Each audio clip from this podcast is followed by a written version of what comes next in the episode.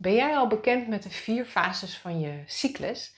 Uh, ik weet uit ervaring dat heel veel vrouwen dat, uh, dat niet heel bewust zijn. Vaak merken we wel dat we gedurende onze menstruatiecyclus um, een andere energie hebben of ons anders voelen. Maar niet dat dat specifiek vier fases zijn. En daar ga ik je vandaag veel meer over vertellen. Maar eerst begin ik met uh, het opdelen van je cyclus in twee delen.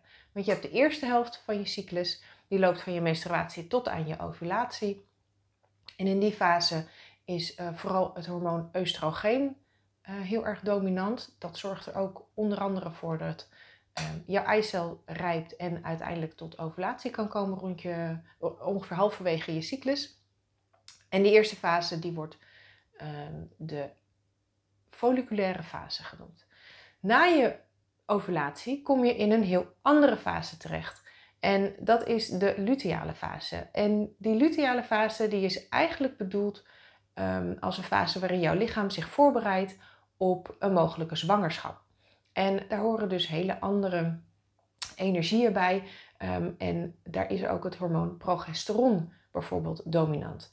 Nou, en progesteron en oestrogeen zijn misschien wel de belangrijkste hormonen, de meest bekende hormonen ook als het gaat om de vrouwelijke cyclus. En die twee die willen graag in een bepaalde verhouding tot elkaar staan. En op het moment dat die verhouding um, niet klopt, dus als je te veel van de ene of te weinig van de ander hebt, dan um, is er een disbalans. En dat is ook het moment waarop jij bepaalde klachten gaat krijgen.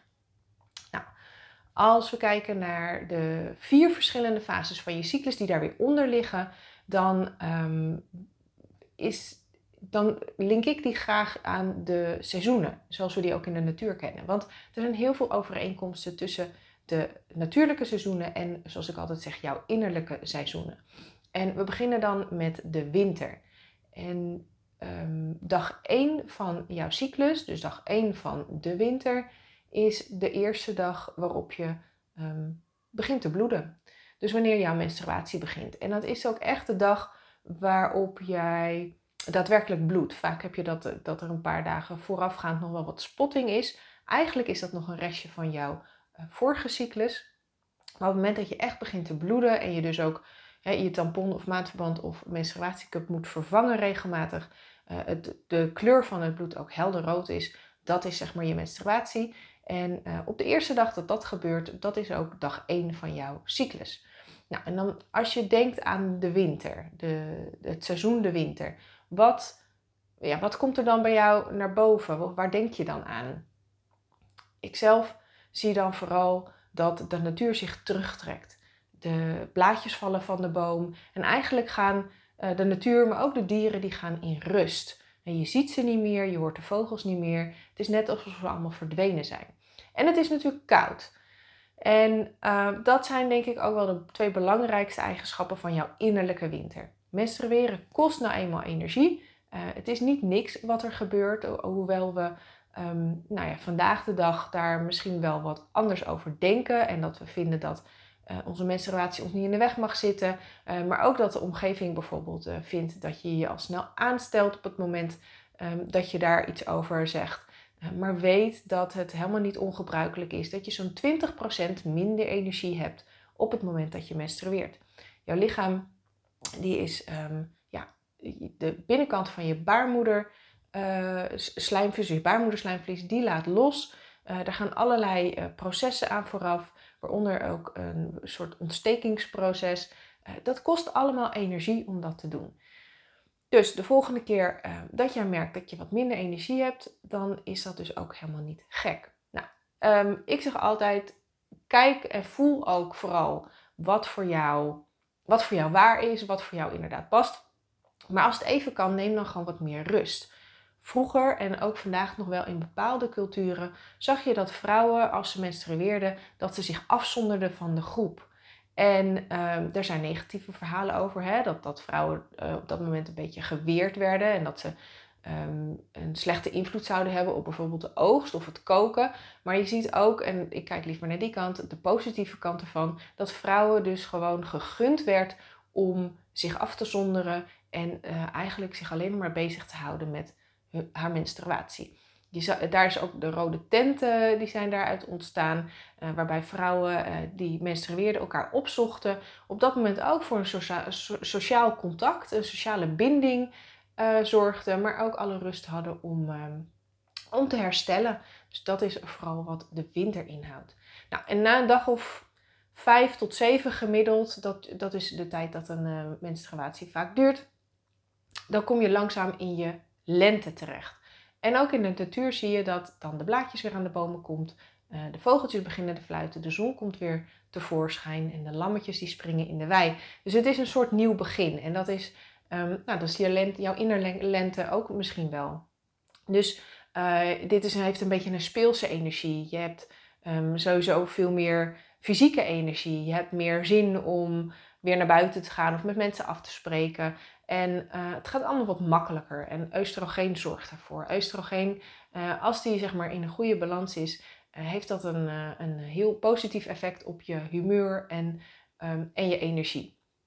Nou, en dat stijgt, stijgt en stijgt, totdat op een gegeven moment je ovulatie een feit is. En dat is zo rond halverwege je cyclus. En bij je ovulatie is het zo dat een van de eicellen die, die zich gerijpt heeft in die eerste helft van je cyclus, dat die vrijkomt en um, ja, dat je ovuleert. Dat is een vrij korte periode. Dat noemen we uh, de innerlijke zomer. En uh, nou, dan heb je het over een dag twee tot vier ongeveer.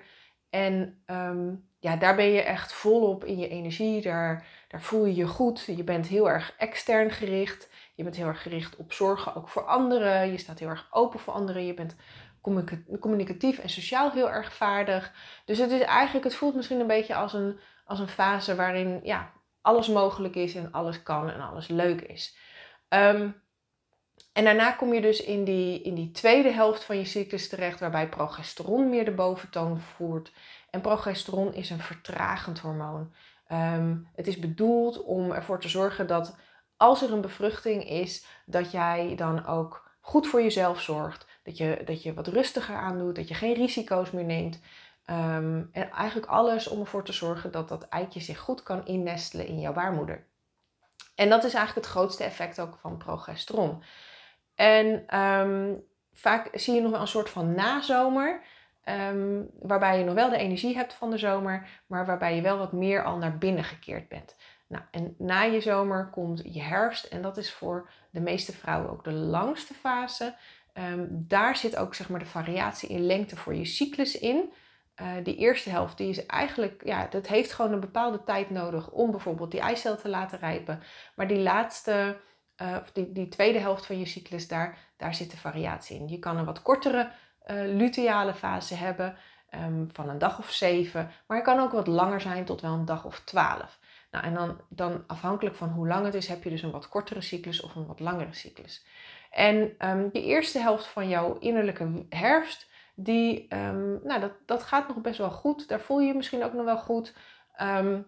Maar zodra je zeg maar in die laatste paar dagen voor je menstruatie komt, ja, dan, dan zijn heel veel vrouwen die krijgen last van PMS bijvoorbeeld. En dat is een typische, typisch verschijnsel in die, in die herfstfase. Je bent veel meer naar binnen gericht. Je bent wat kritischer op jezelf, maar ook op de ander. Um, je bent wel heel erg gefocust of je kan je heel erg goed focussen. Dus het is vooral een fase waarin je ja, oude dingen afrondt, waarin je reflecteert op wat is er de afgelopen fase goed gegaan en wat niet. Um, maar het is niet de fase waarin je zegt ik ga gezellig naar feestjes of ik ga even, uh, ik ben voor iedereen beschikbaar. Integendeel, heel veel vrouwen hebben dan juist heel erg de behoefte om veel meer op zichzelf te zijn. En um, mijn advies is ook altijd luister daar uh, vooral ook naar. Nou, dit zijn heel in het kort de vier fases van je cyclus en welke invloed deze op je heeft. Um, ik hoop dat je het interessant vond. Als dat het geval is, um, nou ja, geef even een duimpje omhoog of een goede review. En uh, dat helpt mij ook weer om, uh, om andere vrouwen te benaderen en, en hiervan op de hoogte te brengen. dus dankjewel voor het kijken en tot de volgende keer.